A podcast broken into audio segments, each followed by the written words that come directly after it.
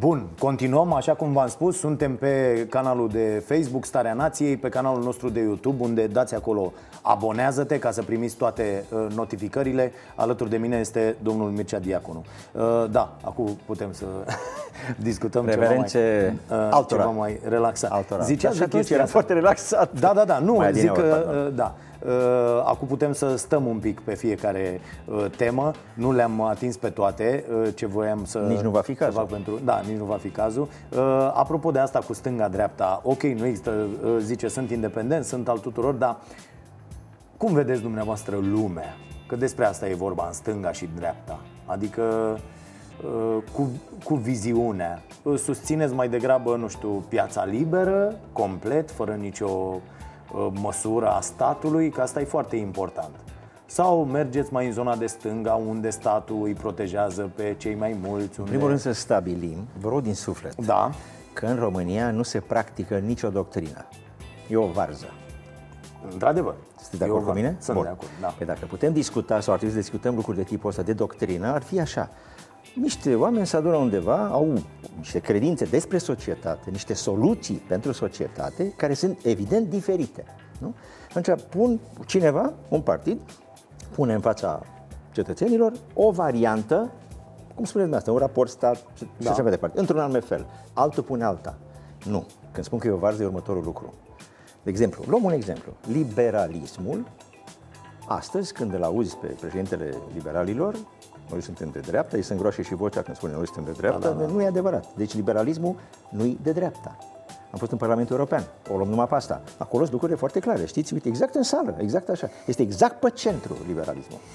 Acolo e. Liberalismul e exact pe centru, nu-i de dreapta, nu-i de stânga. Uitați-vă puțin la istoria noastră. Până la urmă, istoria noastră a fost ultraliberală și de mare eficiență. Brătienii, păi pe dreapta erau conservatorii. Brătieni erau... Ce se întâmplă? Așa. O clipă, vă mai spun mai departe. Da, vă rog. Deci, liberalismul, prin definiție, este ceva flexibil, vioi, creativ, dezvoltator.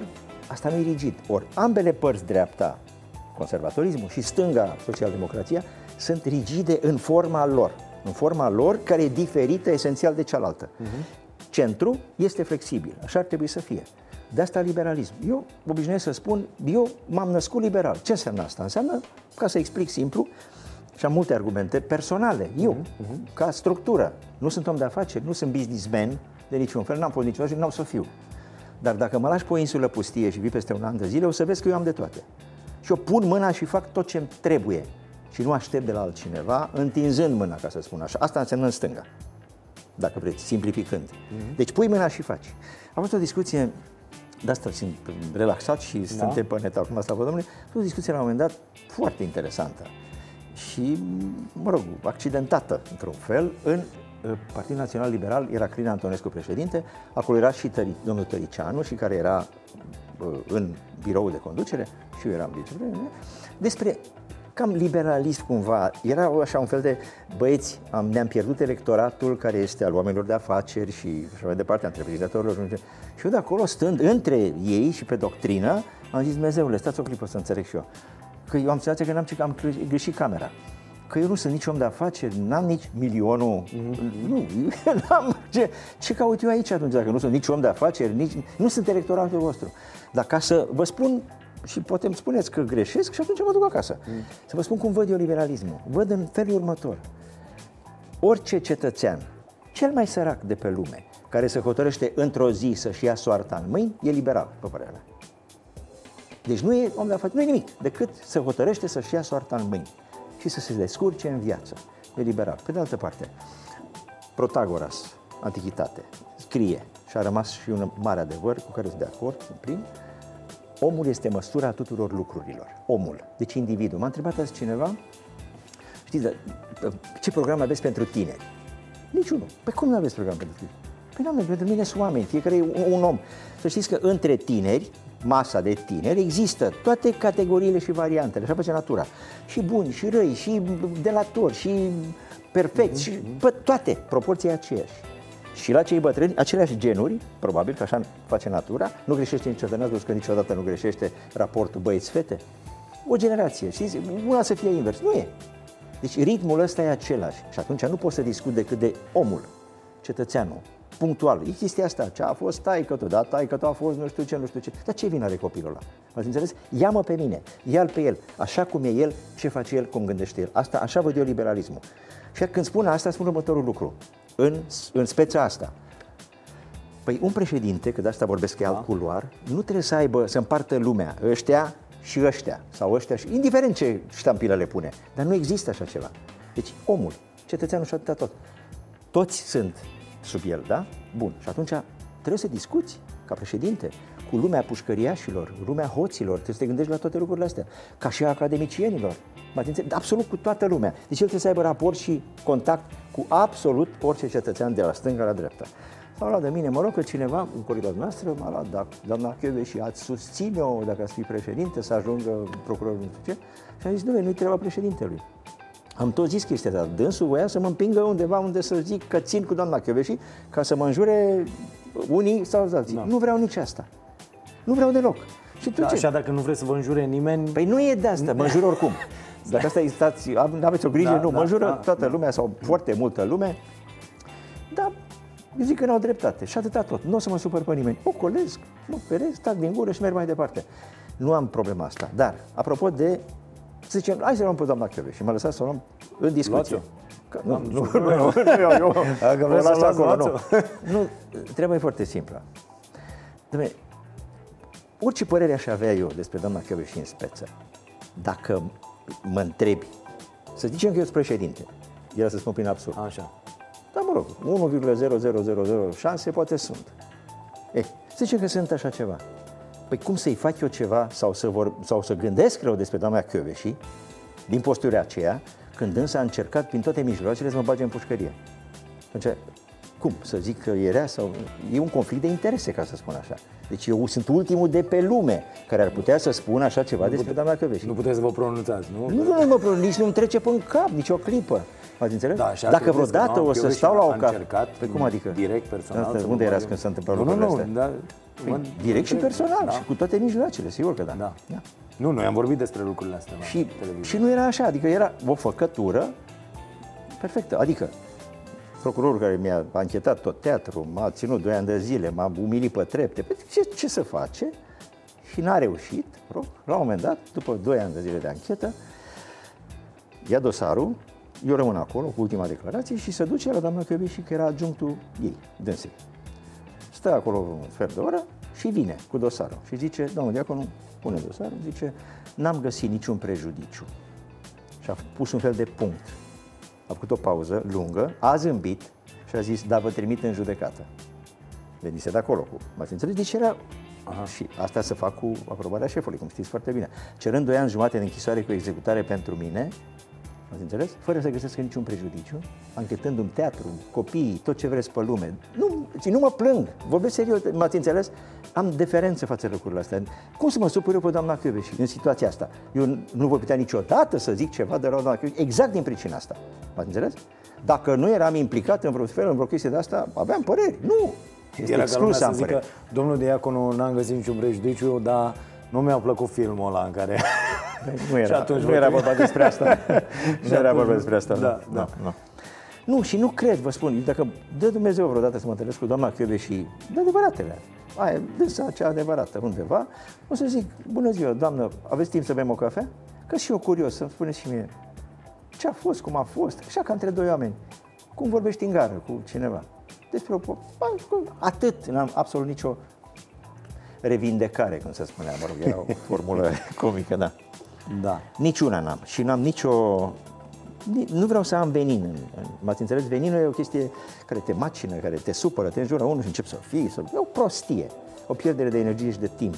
M-am certat cu cineva într-o zi, seară, rău, adică eu am fost o polemică profesională, un regizor celebru, foarte bine, nu? Și ne-am certat, dar nu pot să vă spun. N-am dormit toată noaptea. După aia dimineața m-am așteptat să facă măcar ora 8, că poate doarme omul, l-am sunat și am vrut să spun, iartă-mă, deci te rog să mă ierți. Aoleu, zice, și eu la fel voiam să te sun să spun iartă-mă. Și când ne-am văzut, ne-am pupat, ne-am îmbrățișat și nu pot, n-am domeniul ăsta dezvoltat, m-ați înțeles, organul ăsta nu l-am. Și acum nu zic asta ca o pledoarie, dar așa am fost, așa sunt, mă rog, nu mai contează. Da, nu credeți că încercând așa să, știu eu, împăcați pe toată lumea sau nepurtând că ok, asta e foarte bine, și eu de ceva timp nu mai găsesc în mine forța asta de a urâ, de a detesta, de a pierdere de timp și de energie. Vă rog să mă credeți, am 70 de ani, știu ce spun. Pe de altă parte, în bătălia asta politică, oamenii vor să vadă de la sânge. Cel pe care și sânge greșit. Și de la cel pe greșit. Care îl vor și vor să meargă să-l voteze acolo. Băi, știu sigur că ăsta o să-mi reprezinte interesele.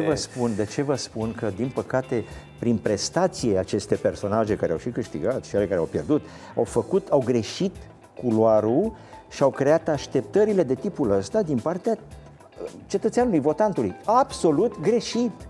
Președintele, întrebarea mea e următoarea. Întrebarea e, de-aia am și pătruns aici. Mm-hmm. La ce ne trebuie, dragii mei, președintele? La scandal? La crize? Mă tem că trebuie exact când sunt crizele să le potolească, să le calmeze. Are cine să se bată în România, n-am nicio grijă, credeți-mă. O să bată la nesfârșit. E în regulă, dar cineva trebuie să fluiere. Domnul Diaconu, da. A fost un președinte în România, da. Emil Constantinescu. Da. Prietenul meu, foarte bun prieten. Care a declarat, mai ales că uite așa, da. Care a declarat la final că n-a putut să facă foarte multe lucruri pentru că l-a învins sistemul. Securitatea, a zis. Securitatea. Să spunem exact cuvintele adevărate. Dumneavoastră, când o să ajungeți acolo, dacă ajungeți acolo, să zicem, că am văzut că strategia de comunicare e fie, și domnul Barna a fost aseară și a zis când o să fiu eu președinte. Eu nu zic asta, nu, că nu, așa. Dacă ajungeți acolo, mai sunt niște pași. Nu vă e teamă de sistemul ăsta? Unde e sistemul? Că îi spun în față nu. Nu, domnule, pentru că, uitați ce simplu este.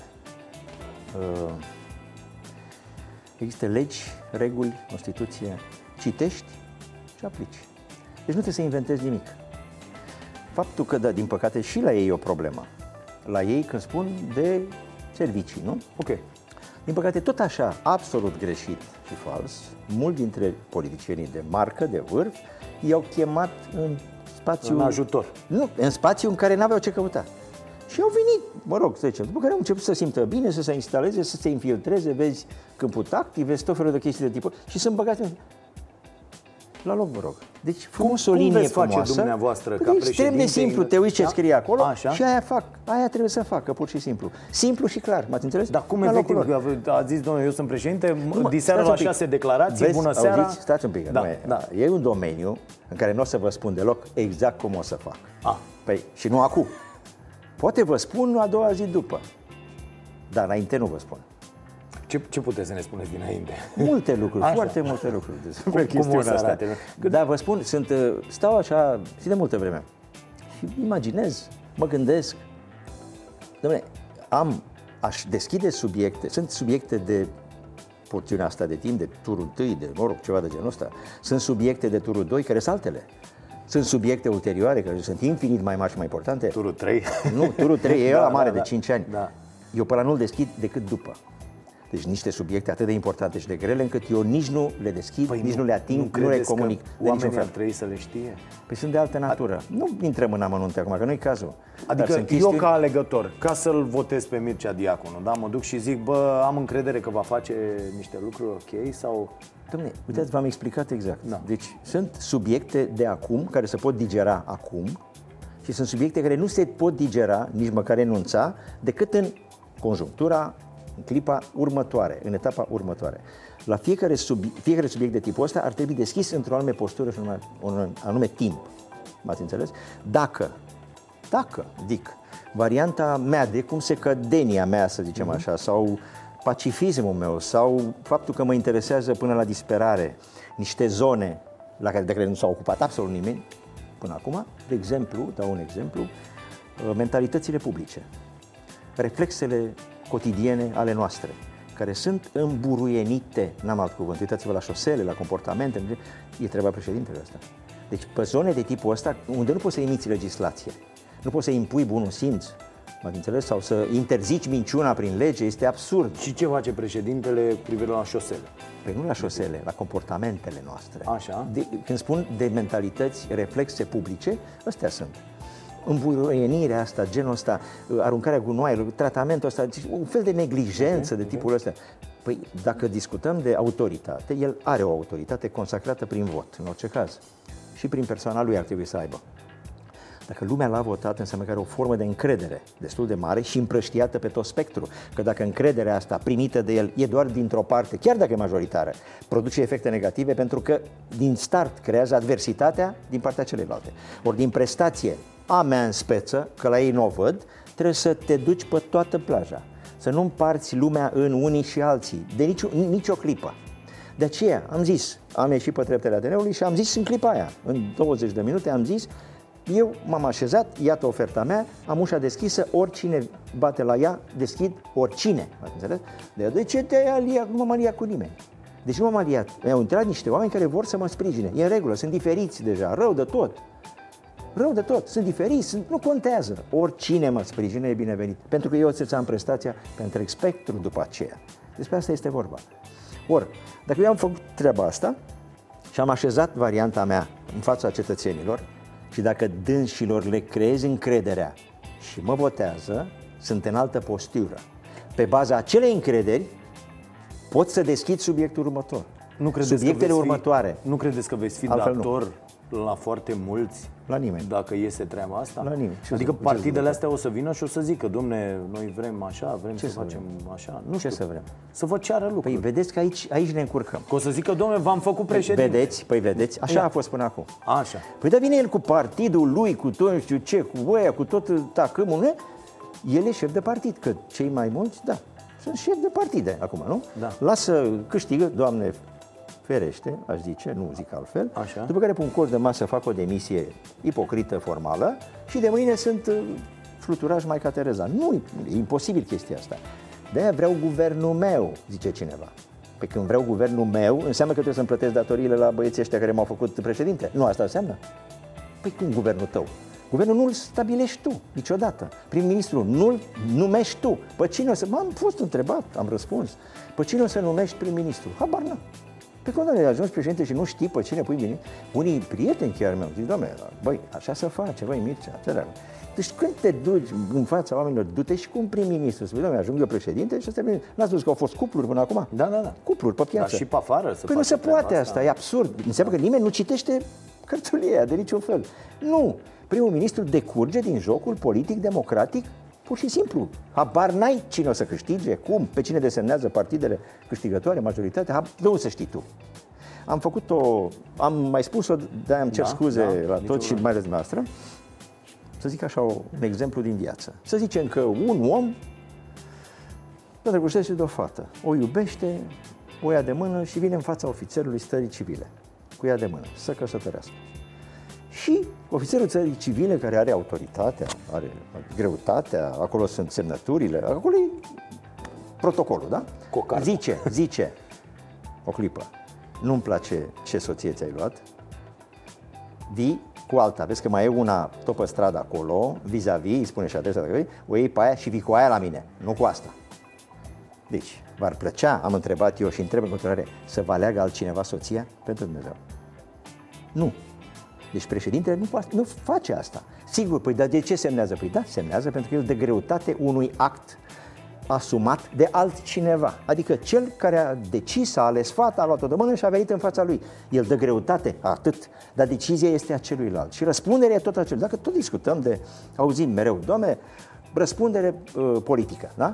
Politicienii au răspundere politică, deci actul guvernamental nu poate fi cenzurat de un procuror, cum s-a mai întâmplat și Curtea Constituțională a zis, le-a dat peste mâini, stați cu minții, Doamne, chiar și mai ales de mai multe ori chiar, peste, are mâinile vinete chiar, stați acolo în banca voastră, nu, e răspunderea politică. Păi ce înseamnă răspunderea politică? În clipa în care un guvern, un prim-ministru, un partid își asumă niște gesturi de tipul ăsta, apare răspunderea politică. Dacă ele sunt cenzurate de un președinte, zicând nu-mi place ministrul ăsta, îți refuz, așa, și atunci nici asta nu ți-o dau și asta nu și nu și și ăștia sunt proști, zic eu, așa mai departe. Păi nu, el trebuie să aibă, vorbim de prim-ministru sau grupul politic, trebuie să aibă toate prerogativele deciziei ca să poată să aibă răspundere politică. Altfel, răspunderea lui e ciuntită de altul, de deciziile altuia. E aberant. Ori în Constituție sunt foarte clare. Dar, din când în când, începe așa cineva, E proastă Constituția, trebuie să o schimbăm, mai departe. Și întotdeauna din zonele de astea prezidențiale, știți? Adică nu e bună Constituția pe piciorul meu și mai tundem puțin colo-colo să încapă ea la mine, știți? Sau mă doare coasta și nu e acolo, trebuie în partea altă, că mă deranjează pe mine puțin la ceafă Constituția. Constituția este foarte bună, asta este teza cu care vin în fața tuturor. E foarte bună și instituie foarte atent și foarte exact o republică parlamentară. Și aici vin la esență. În România, toată lumea se bagă în treaba celuilalt. Un lucru absolut dement. De-aia apare peste tot, în toate meserii, un fel de deprofesionalizare, un fel de diluare, exact de pricina asta, dar e de sus chestiunea asta. Parlamentul e călărit de orice guvern. Deci tot ce am văzut eu, că am văzut și din interior chestia asta, toate parlamentele au fost călărite pur și simplu de guverne. Guvernul Boc, la un moment dat, făcea legea educației și în ședințele de guvern lucrau și anunțau chestia asta, că am lucrat azi până la articolul cutare. Unde e Parlamentul? Mâine până la articolul cutare.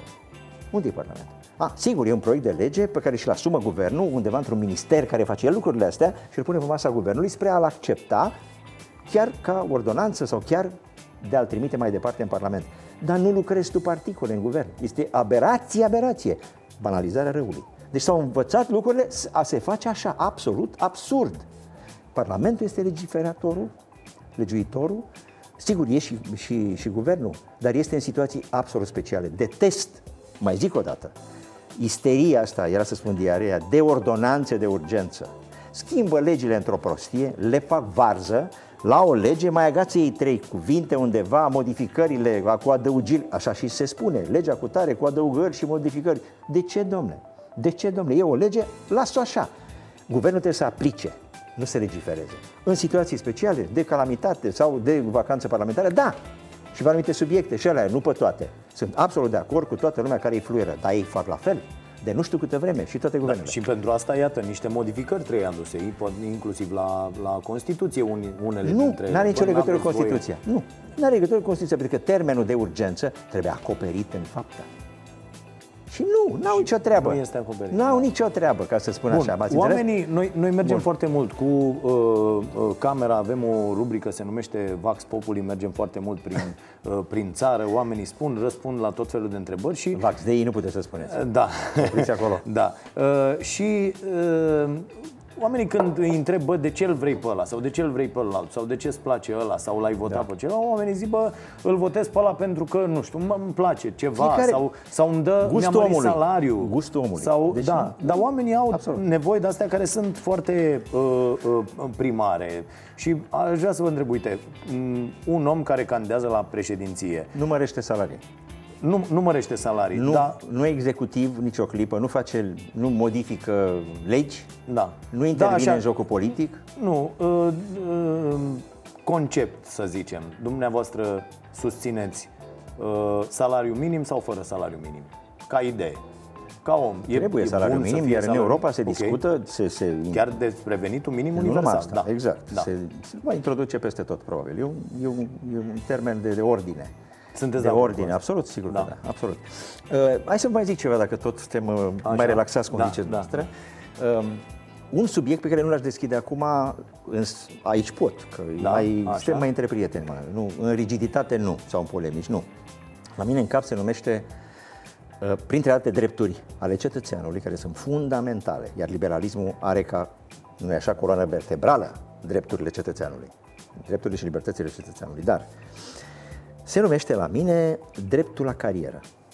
Și dacă mă întrebați ce înseamnă asta, vă explic foarte scurt. Vedeți? O piramidă, da? Profesională. Un om termină o facultate, o specializare și intră jos la baza piramidei. Se angajează. E tânăr. Și începe să crească în profesie. Urcă o treaptă. Nu trebuie neapărat să termină o facultate. O școală, orice fel. Orice fel. Intră într-o meserie, într-un domeniu. În piramida profesională. Urcă o treaptă. Urcă două. Astăzi la noi... El știe deja de când intră că pentru treapta a doua sau a treia trebuie să ai de la partidul cu tare, care e la putere, un ausweis sau ceva, sau să fii în relație, ca să, ori să te lase, pentru că vine altul din lateral și intră aici și a închis cariera celorlalți. Și te-a blocat. Ați înțeles? Ori, ăsta știe deja că așa se practică și are un fel de, nu știu cum să vă spun eu, să modifică ceea ce e foarte urât, să dă cu ăla, mai pupă mâna, ce lasă-mă și pe mine aici și sunt și eu membru de partid, dar lasă-mă să-mi fac meseria. Parcă cer scuze că ești și că faci meseria și că urci. Nu poți să mai urci mai departe, pentru că vin din lateral numiri politice. Obișnuiesc să spun că nici pe vremea lui Ceaușescu carnetul de partid nu era atât de important profesional cum este azi. O spun și știu ce spun. Bun, nu înseamnă că laud comunismul, Doamne ferește, nu e asta. Dar s-a ajuns la demență și atunci eu îi zic și am zis de nu știu câte ori la liberali, când eram în conducerea liberalilor, dom'le, depolitizarea, stabilim, era să spun o vorbă urâtă, un număr clar și definit de posturi politice, care se schimbă obligatoriu la fiecare guvernare. Alea sunt și stop, lași omului spațiu de creștere, de dezvoltare, de profesionalizare și atunci apare profesionalizarea, că v-am zis mai departe că toate meseriile sunt varza. E un amatorism și o varză exact din pricini de astea. Veniri laterale, nepregătite, neinspirate, păi și atunci de ce mai fac oamenii ăștia politică, domnule? Păi aici e problema. Asta e singura miză. Să numești oameni, să pui posturi, să vină șpăgile, da, să vină contractele. Da, dar sunt vreo 4.000 de posturi, dar nu știu câte sunt. Că la un moment dat s-a făcut și un mic studiu, așa, la presiunile mele. Dar eram la liberale acolo și erau și iubeam. Și Crin Antonescu, cum să spun, și azi, dacă îl văd, sunt tare fericit să-l văd. Am avut mare încredere în el și am în continuare. Nu știu ce s-a întâmplat, nu mai vorbește, nu răspunde la telefoane, l-am sunat vreo 2 ori sau i-am trimis mesaj, nu răspunde, parcă sufăr. Dar nu asta e problema. Acolo, cu pasiune, spuneam lucruri de tipul ăsta și la un moment dat un domn respectabil și care acum e foarte mare și tare în PNL-ul de astăzi, nou PNL, îmi zice, domnule, las-o, domnule, dracule, astea sunt bune la televizor, las că le spui foarte bine acolo, dar aici e altă treabă, domnule. Ați înțeles că parcă, băi, lasă-mă... Nu ți-am zis, nu vezi că e altceva. Și eu o vedeam greu și târziu, fiindcă sunt credul, visător, am chestii de astea, romantisme de astea, desuete, le am.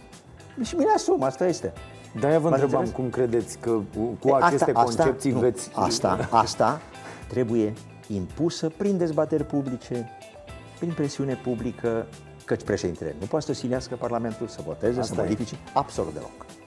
Dar are un instrument foarte important, nu? Starea Națiunii. Da. Până la urmă, Starea Națiunii ar trebui să fie instrumentul principal al unui președinte de a da semnale publice, să dea încredere. În afară de semnalele astea publice interne, către toată lumea, mai sunt și semnalele și poziția în treburile externe ale României. Cum va fi aici președintele Mircea Diaconu? Păi, ca să nu facem teorie, e bună sau e rea? E minunată. Avem o șansă. Mă tem că pur și simplu ne-a dus un val de noroc și de conjunctură istorică în UE. Și a fost atât de bine, pentru că dacă ne luau la bani mărunți și dacă ne luăm și azi la bani mărunți, sunt diverse capitole, mă rog, în care nu stăm foarte bine încă. Da. Dar putem. Știu foarte bine treaba asta, că am fost acolo. N-am avut nicio senzație, nicio clipă n-am avut senzația că cineva, coleg de-al meu, cu funcție sau fără, din Parlamentul European, să uite de la mine de sus că sunt român. Vă jur, absolut deloc. Dimpotrivă, erau chiar, nu știu cum să vă spun eu, m-ați înțeles, condescendenți chiar, sau mirați, sau interesați de culoarea mea, de exemplu. Eu când vorbeam pe acolo, nu vorbeam cu limba aia de lemn, că sunt 500 de cuvinte care se învârt europene, așa. Alea sunt, atâta tot. Și eu treceam și ziceam, la mine în sat, făceau toți așa, la mine. A fost o poveste, numai o paranteză, dacă nu să-mi spuneți, dacă durează mai mult. Era vorba despre încălzirea globală, metan, la Paris se semnase, acordul general, dar, americanii cam nu, cum știți bine, că eu interesez și cu asta, nu are importanță, dar despre asta se... Și unii ziceau, doamne, grupul meu politic și noi trebuie să ridicăm procentele, să forțăm chestia asta ca să le batem obrazul americanilor, și zic, o să-i doară tare rău că forțăm noi astea. Și era vorba despre metan, știți, și o colegă de la Cambridge, că era deputată de Cambridge, s-au mulțit foarte mult vacile care produc baligă, baliga produce metan și aia și umbla cu cifre, cu procente, nu știu ce. Și am zis, să înțeleg și eu bine. Uitați, eu sunt colegul dumneavoastră, cum știți foarte bine, dar eu am o vacă, o singură vacă. Și am și o nepoțică. Și nepoțica mea se duce câteodată cu vaca, pe iarbă, pe câmp. Vaca face baligă, cum spuneți, foarte corect. Cred că și nepoțica face dacă e pe câmp, undeva, ceva de genul ăsta. Și o să-mi spuneți că problema Europei este vaca mea care face baligă și nu jeep-urile voastre cu care umblați 4x4 în oraș și nu știu ce? Să știți că statisticile nu contează, aici știu. Așa. Nu e așa. Nu e așa. Că imediat discutăm și de mașini electrice și o să vedeți că nu e deloc așa.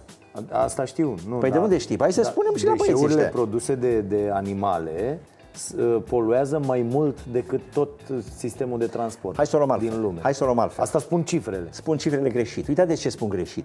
Bun, să termin povestea. Și, mă rog, s-au amuzat, nu știu ce, a căzut chestia. Deci a fost ca mine.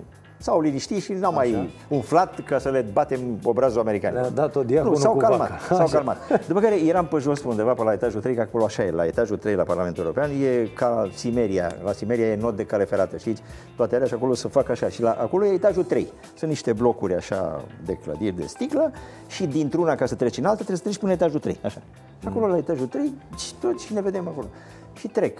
Și unul, un deputat de Luxemburg, fost ministru al apărării la Luxemburg, era cu soția. Și zice: Mircea, stai. Eu mă opresc și vine cu stai. Și vine cu nevasta târându-o. Uite, el e ăla cu vaca. Deci el e ăla cu vaca. Și s-au amuzat și nu știu ce. Deci eu așa m-am exprimat acolo, așa m-am arătat acolo, exact cum sunt eu. Așa cu culoarea mea, cu exotismul meu și mai departe. Și credeți-mă că m-am umplut de prieteni. Apropo de faptul că încercăm și acolo și în tot felul de metode așa, să părem alții decât suntem, să romglezim, să știți? Nu, domnule, trebuie să fii ca tine acolo. Și așa de fericit să te vadă că ești altfel decât ei, ca valoare adăugată și nu altfel. Toate discursurile încep așa. Principala valoare europeană este diversitatea. În unitate, sigur, dar diversitatea. Păi să ținem la diversitate. E alt subiect uriaș care ține de președinte. Identitatea națională și nu în sens naționalist, Doamne ferește. Întrebarea este cine ești tu, domnule? Cine ești? Trebuie să știi cine ești. Spunea Iorga, Nicolae Iorga, ca să nu știu, nu strada Iorga. A jucat pe dreapta. Păi nu, strada, zice, unii știu așa, că e o stradă, probabil. Exact. Cum zicea Liță Dumitru, poate ați auzit de marele fotbalist Liță Dumitru, dacă venea o zicea, nu știu, nu joacă pe partea mea. Deci el știa numai cine a jucat pe partea lui. Da. Deci Nicolae Iorga zicea, insistând asta, cel mai important lucru este conștiința de sine a nației, conștiința de sine. Păi nici de Mărășești despre asta era vorba. Adică exact despre asta e vorba, ăia pentru pământ, pentru pământul ăla, așa, m-ați înțeles? E un motor de tipul ăsta, o conștiință de sine, eu cine sunt, strămoșii mei, bunurile mele, ce însemn eu, reperele mele, eu de asta trebuie să țin, fără asta sunt nimeni. Un nimeni eficient poate, dar nimeni. Românii pleacă, mari pentru mine astea. Românii pleacă, mulți. Pleacă să muncească, să facă bani, așa. Pleacă și din greșeală foarte mulți. Și să de ce? Păi, adică nu știu să se ducă și cum a fost atunci cu goana după aur, s-au dus o mulțime și au venit vai de viața lor înapoi, n-au găsit niciun aur și așa mai departe. E un trend, ca să folosesc un cuvânt. E un val, e o modă, e hai dincolo. Ce le spuneți și românilor de afară? E un cer vicios. Sau românilor care vor să plece? Ce le spune? Uitați, eu nu globalizez, nu colectivizez, deci nu pot să mă exprim despre românii care pleacă toți, câte unul. Deci fiecare e o poveste. Eu dacă merg foarte mult cu mașina, că îmi place să merg cu mașina, conduc și îmi face mare plăcere, plus că portbagajul meu era plin la dus cu mâncare, să mănânc mâncarea mea și nu pe a lor, care e de plastic, și l-am întors un detergent, ceva ce aveau nevoie fetele, mă sunau, ce mai trebuie tată până în casă și mai luam de pe acolo. Nu că-s mai ieftine, că erau mai bune, cum știți bine, corect. E diferență de calitate, mare. Bun. Și mașina am luat parcări, la așa mai departe, erau românași și pe acolo, mai o cafea, mai știu ce, fiecare e o poveste. Și discutam lucruri de astea cu ei. Păi nu pot să dau o soluție globală. Dar pot să dau la cei mai mulți dintre ei, le pot spune de un sfat, ca un bătrân, ca om umblat, pot să le dau un sfat. Dar fiecare are adevărul și motivația lui. Însă, fenomenul poate fi temperat.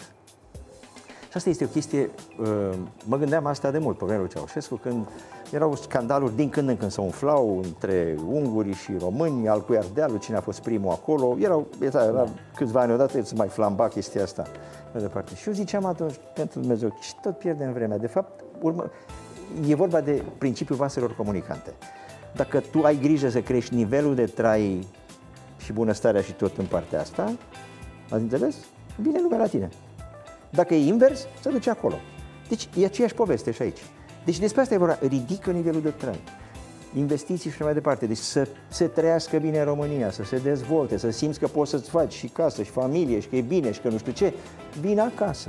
Dar acum la ce să vină? M-ați înțeles? Deci despre asta e vorba, de principiul voastră comunitate. Nu trebuie să dai legi, nu trebuie să îi convingi moral pe unii sau pe alții. Nu despre asta e vorba. Pur și simplu calculul e al lor. Să funcționeze. Decizia e a lor, decizia e a fiecăruia. Corect. Ca familie, ca persoană. Și atunci tu trebuie să creezi condițiile ca decizia lui să fie. Dar trebuie să te gândești la alta asta zi și noapte. Să te frământe zi și noapte. Și să ne zici, Doamne, am nevoie de ei acolo ca să facă cozile alea mari când eu sunt votat. Și să zic, Doamne, eu nu vă lasă să votați, să câștig și așa mai departe. Îmi pare rău, dar sunt calcule de tipul ăsta. În lumea politică, pe care am parcurs-o niște ani de zile, în 2008 mă învârt în asta, sunt chestii de tipul ăsta. I-am auzit vorbind, i-am auzit gândind și m-am speriat. Am încercat să le spun că nu e așa. Lasă-ne, Doamne, cu astea. Du-te la televizor cu astea. Asta a fost răspunsul. Și iată m-a venit acum, ultima rundă e asta pentru mine. Încerc să spun lucruri de tipul ăsta. Eu zic că de bun simț și de măsură corectă.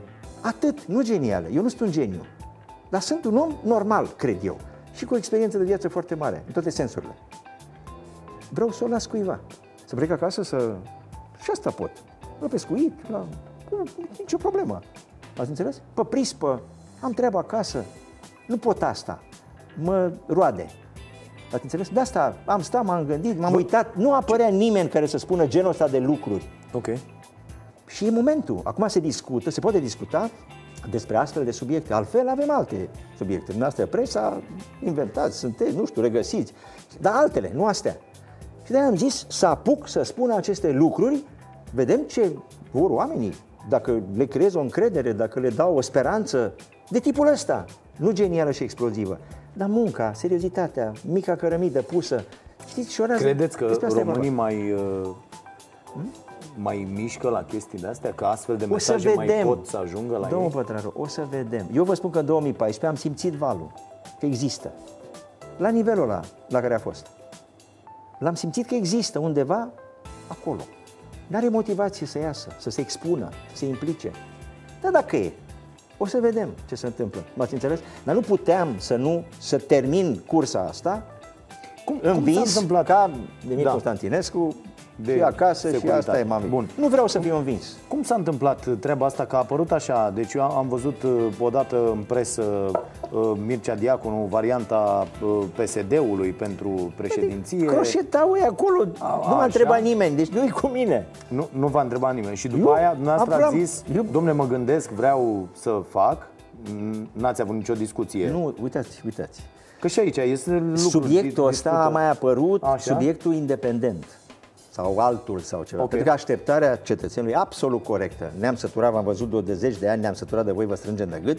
Asta este motivul pentru care se uită atât de atent la, cum se numește, USR. Uh-huh. Pentru că alții, îi zic, dom'le, noi suntem alții. Și asta e o veste cât de cât bună, nu? Și se uită la ea că sunt alții. Cred că lumea politică a început să-și dea seama, nu știu, cei de pe piață de până acum, că totuși ceva nu ar fi cazul să. Atunci au introdus, și subiectul ăsta de altcineva sau un independent, nu știu ce, în subiectul ăsta. Nu știu, în laboratoarele lor de studiu, habar n-am, dar fără mine. Deci eu nu știam chestia asta. Eu auzeam dacă mi-a spus un sociolog român, dom'le, te testează ăștia. Bun, dar.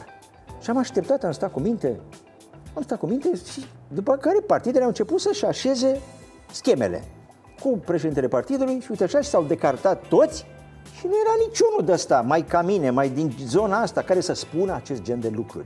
Ele rămân nespuse și aveam varianta să zic, asta e situația, pe prispă și cu asta, basta, și îmi văd de treaba și de viața mea și de copii și de nepoții mei, sau mai încerc să spun eu cu corpul meu, cu trupul meu aceste lucruri. Și am făcut pasul. După care, m-ați înțeles? Dar așteptările lor existau. Analizele lor existau de genul ăsta. De asta și... Da. Dar nu cu mine. Și pasul a venit al noastră, domnule, al meu a fost primul. Și a doua zi s-a întâmplat... Au venit ei, Au început să vină, că eu sper să vină în continuare. Ok. Cu ce bani faceți campania asta? Cu campanie scumpă. Așa să... Păi, uitați, o să deschid un... Înseamnă afișe, nebunii, donații sau ceva așa? Da, mâine o să mă duc la bancă. Da. O să deschid un cont special, și care este un cont transparent, care să-l vadă și în condițiile legii, firește, și AEP-ul și restul, de donații publice printr-un sistem de SMS, 2 euro. Ok. Deci un SMS, 2 euro. Deci pur și simplu asta. De ce? Ca să nu existe nimeni care să dea 10 euro și să pretindă că vrea să fie ministru că a dat 10 euro. ați înțeles? Să cedem cu asta. Partidele și este și o formă, la mine în cap, stați o clipă, da, că acum nu vine nimeni cu nimic, e precampanie. Așa. Și asta ar fi o formă să aflu ușor înainte dacă există susținere. M-ați înțeles? Păi, sau nu există. Că atunci poate nu apare nici asta. Care v-ar vota, dar n-ar da 2 euro. Nu? Dar nu, asta e problema. Nu e o condiție. Nu e o condiție, de niciun fel. Dar vrei, nu vrei, simți cumva dacă este sau nu este. Dar nu asta e problema. Asta e o formă. Și o vedeți să vedem ce este. Pe de altă parte, campania pe care eu am făcut-o, sau toată investiția pe care am făcut-o eu singur, în 2014, au fost 5.000 de lei pe care i-am pus într-un cont și am consumat la vedere cu AEP-ul pe campanie. Mașina, benzina, dormit în hotelul și asta e tot. Atât. Eu n-am făcut nimic atunci, n-am pavazat România, nu m-am făcut cât blocul, că mă enervează lucrurile astea până încerc și când le văd, zic, eu fiind director de teatru știu cât costă decorurile și știu cât costă un meș, o de-asta, le știu perfect și când văd câte o chestie de-aia spun cât costă și mă apucă tremuriciu. Ori deja, vedeți bine, bulevardul e plin de blocuri, deci oameni cât blocul. Deci nu o să fiți pe bloc. Nu, pe bloc nu o să fiu, vă spun foarte clar chestia asta. Nimeni dintre voluntarii care vor să strângă semnături nu va avea pe el tricou cu Mircea Diaconu. Nu o să aibă chestia asta, fluturaș, americanisme de astea, pe care le detest, vă spun foarte sincer. Și nu vreau chestia asta. Deci asta scad costurile. Afle că sunteți. Asta scad costurile. Mai departe. Din clipa în care se intră în campanie efectivă, există posibil, și asta este logistica fără de care nu puteam să joc cartea asta, logistica cu care vin cele două partide parlamentare, ei pot să facă cheltuieli pentru campanie electorală decontabile în cadrul legii și conformitate cu legea. Ei pot să facă chestia asta. Eu nu pot ca independent, n-am șansa asta. Plus că nu am dreptul la oameni prin secțiile de votare, reprezentanți care să împăzească merele, coșul cu mere, iarăși ei pot, eu nu pot. Și este motivul principal pentru care am cerut genul ăsta de sprijin, fără de care nu, logistic, fără de care nu puteam. În schimb, pe cei doi lideri deja care mă susțin, nu o să-i vedeți cu mine de mână, nu o să-i vedeți în campanie, nu i-ați văzut și nu o să-i vedeți. Ați înțeles? Deci campania o fac eu, la nivelul meu și cum cred eu de cuvință. Există această înțelegere. Asta din start. Că poate vine. Sunt oameni care zic, bă, l-aș vota pe Diaconu, bă, dar în spatele lui sunt Tăriceanu, Ponta, nu mai dar vreau. Dar nu sunt, domnule, uite în spatele meu, dacă îi vezi, e regulă. Nu, din partea lor s-au numit, deci sunt doi copreședinți ai acestei alianțe electorale, care se numește un om, alianță electorală, un om, așa se numește, Norica Nicolae din partea ALDE și Sorin Cîmpeanu din partea PRO România. Deci ei, cu ei discut și nici pe ei nu o să-i vedeți toată ziua, bună ziua după mine, umblând peste tot, de niciun fel, nu. Facem cu măsură ce putem să facem și nu mai mult. Nu o să mă vedeți, repet, cât blocul nu o să mă vedeți de niciun fel, dar vor fi niște costuri de afișaj care e obligatoriu în condițiile legii. Adică, în clipa în care se intră în campanie electorală, afișajul normal, ăla determinat de fiecare localitate, acolo te duci și acolo te așezi. Ca să știe totuși lumea despre ce e vorba. Partidele au ele înțelegerile lor, o să vă trezi și pe blocuri, o să vedeți nu, că... Pe mine nu mă trezi, nu mă vedeți pe blocuri. Dacă se întâmplă, dați-mi un telefon și vedeți că mă urc cu scara și îl tai. Da? Ok, jur, gata, rămâne, am făcut-o. Dacă sunt cam țăcănit câteodată, da? Să știți. Bine, vă mulțumesc foarte mult pentru prezență, pentru dialog. Multă și eu vă mulțumesc baftă tuturor și mai ales pentru cafea, care e foarte bună. Mulțumim foarte mult. Da. Bine, și rămâneți cu noi, ne vedem și mâine de la 22:30 va fi domnul Raed Arafat și continuăm să-i vedem pe oamenii și să-i ascultăm, vedem ce au de gând să facă ei cu țara, că e foarte important să stăm, așa cum ziceam și la început, înainte de vorbă, să vedem ce aveți de gând să faceți cu noi chiar și la cu un țara. Cabinet medical era bine. Da. Mergea. Bine, mulțumim, să fiți iubiți.